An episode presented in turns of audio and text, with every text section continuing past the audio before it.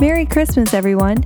Today is our final episode of our series, A Blessing in Bethlehem. Jesus is born. Join us as we read the final installment of our Christmas story, learn about the Magi that visited Jesus, and learn about the connection to the Bethlehem star that we can see greater than ever before tomorrow. Let's take a moment to pause for God. Welcome, everyone, and once again, Merry Christmas. Let's grab your Bible and open up to Luke 2.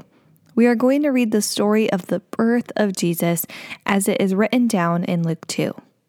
Hear this good news, friends. The birth of Jesus. At that time, the Roman Emperor Augustus decreed that a census should be taken throughout the Roman Empire.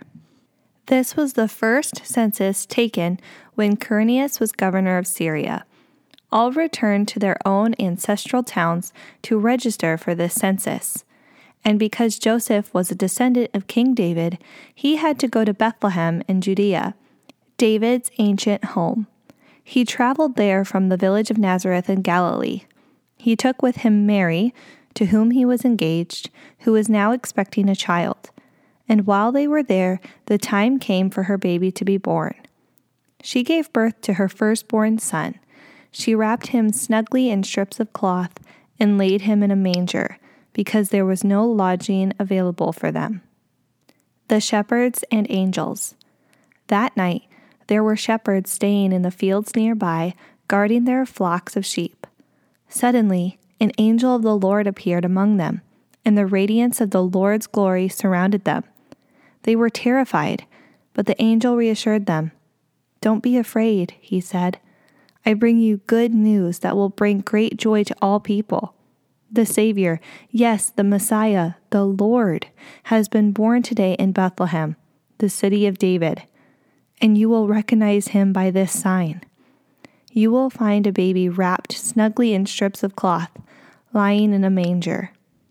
Suddenly, the angel was joined by a vast host of others, the armies of heaven, praising God and saying, Glory to God in highest heaven, and peace on earth to those with whom God is pleased. When the angels had returned to heaven, the shepherds said to each other, Let's go to Bethlehem. Let's see this thing that has happened, which the Lord has told us about. They hurried to the village and found Mary and Joseph, and there was the baby lying in the manger. After seeing him, the shepherds told everyone what had happened and what the angel had said to them about this child. All who heard the shepherd's story were astonished, but Mary kept all these things in her heart and thought about them often. The shepherds went back to their flocks, glorifying and praising God for all they had heard and seen. It was just as the angel had told them. So let's imagine for a moment the setting of this magical scene. In a manger, lying in strips of cloth, was the Savior of the world, God's own Son, sent to us to save us all. A quiet, still, and indeed a holy night, where Mary and Joseph welcomed Jesus into the world. And they weren't alone in welcoming him. They had three visitors that brought baby Jesus gifts hence the practice that we now have of giving gifts at Christmas time. We read about these visitors, also known as the three wise men, in Matthew 2. The NIV translation titles this section Visitors from the East. Now let's read from Matthew 2, verse 1 through 11. Here it says Jesus was born in Bethlehem in Judea during the reign of King Herod. About that time, some wise men from eastern lands arrived in Jerusalem asking, Where is the newborn king of the Jews? We saw his star as it rose, and we have come to worship him. King Herod was deeply disturbed when he heard this, as was everyone in Jerusalem. He called a meeting of the leading priests and teachers of religious law and asked, Where is the Messiah supposed to be born? In Bethlehem in Judea, they said for this is what the prophet wrote And you, O Bethlehem, in the land of Judah, are not least among the ruling cities of Judah, for a ruler will come from you, who will be the shepherd for my people Israel. Then Herod called for a private meeting with the wise men, and he learned from them the time when the star first appeared. Then he told them, Go to Bethlehem and search carefully for the child, and when you find him, come back and tell me so that I can go and worship him too. After this interview, the wise men went their way, and the star they had seen in the east guided them to Bethlehem. It went ahead of them and stopped over the place where the child was. When they saw the star, they were filled with joy. They entered the house and saw the child with his mother Mary, and they bowed down and worshipped him.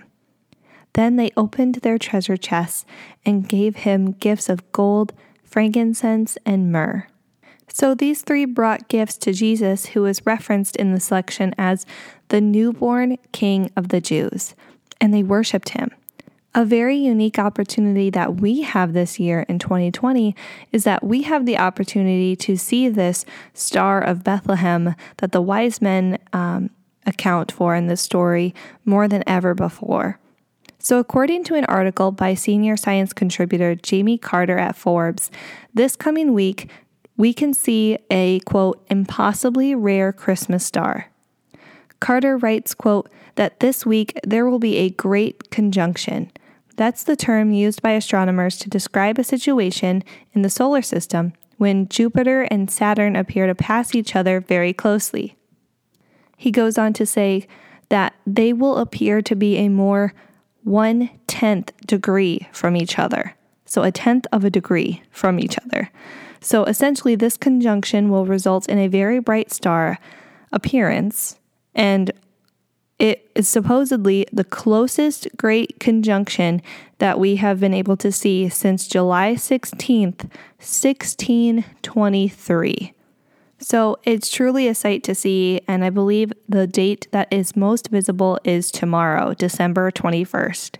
I will link the article in our description box of wherever you are listening to this podcast if you would like to read about this further.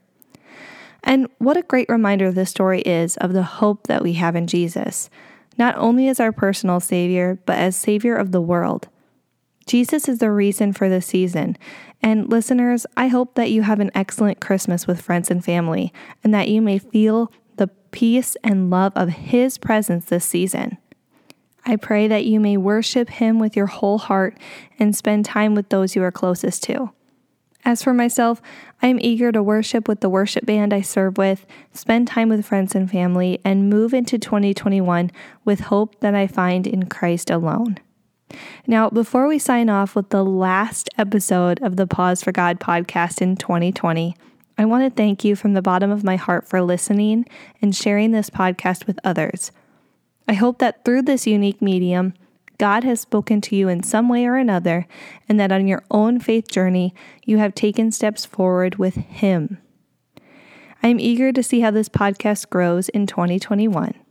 And while I'm hesitant to announce an exact return date, I'm going to pray earnestly for the next series and see where God wants this podcast to go. Stay tuned to our website and Twitter page for when we will be back with our next series. Until then, have a Merry Christmas and a Happy New Year. Thank you so much for taking time to pause for God and listen to our podcast today.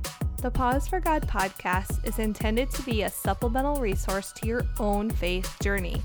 This podcast is not to be treated as, nor is it claiming to be, a replacement for church. The views and discussion expressed belong solely to the commentators and are not tied to another individual, group, affiliation, or company.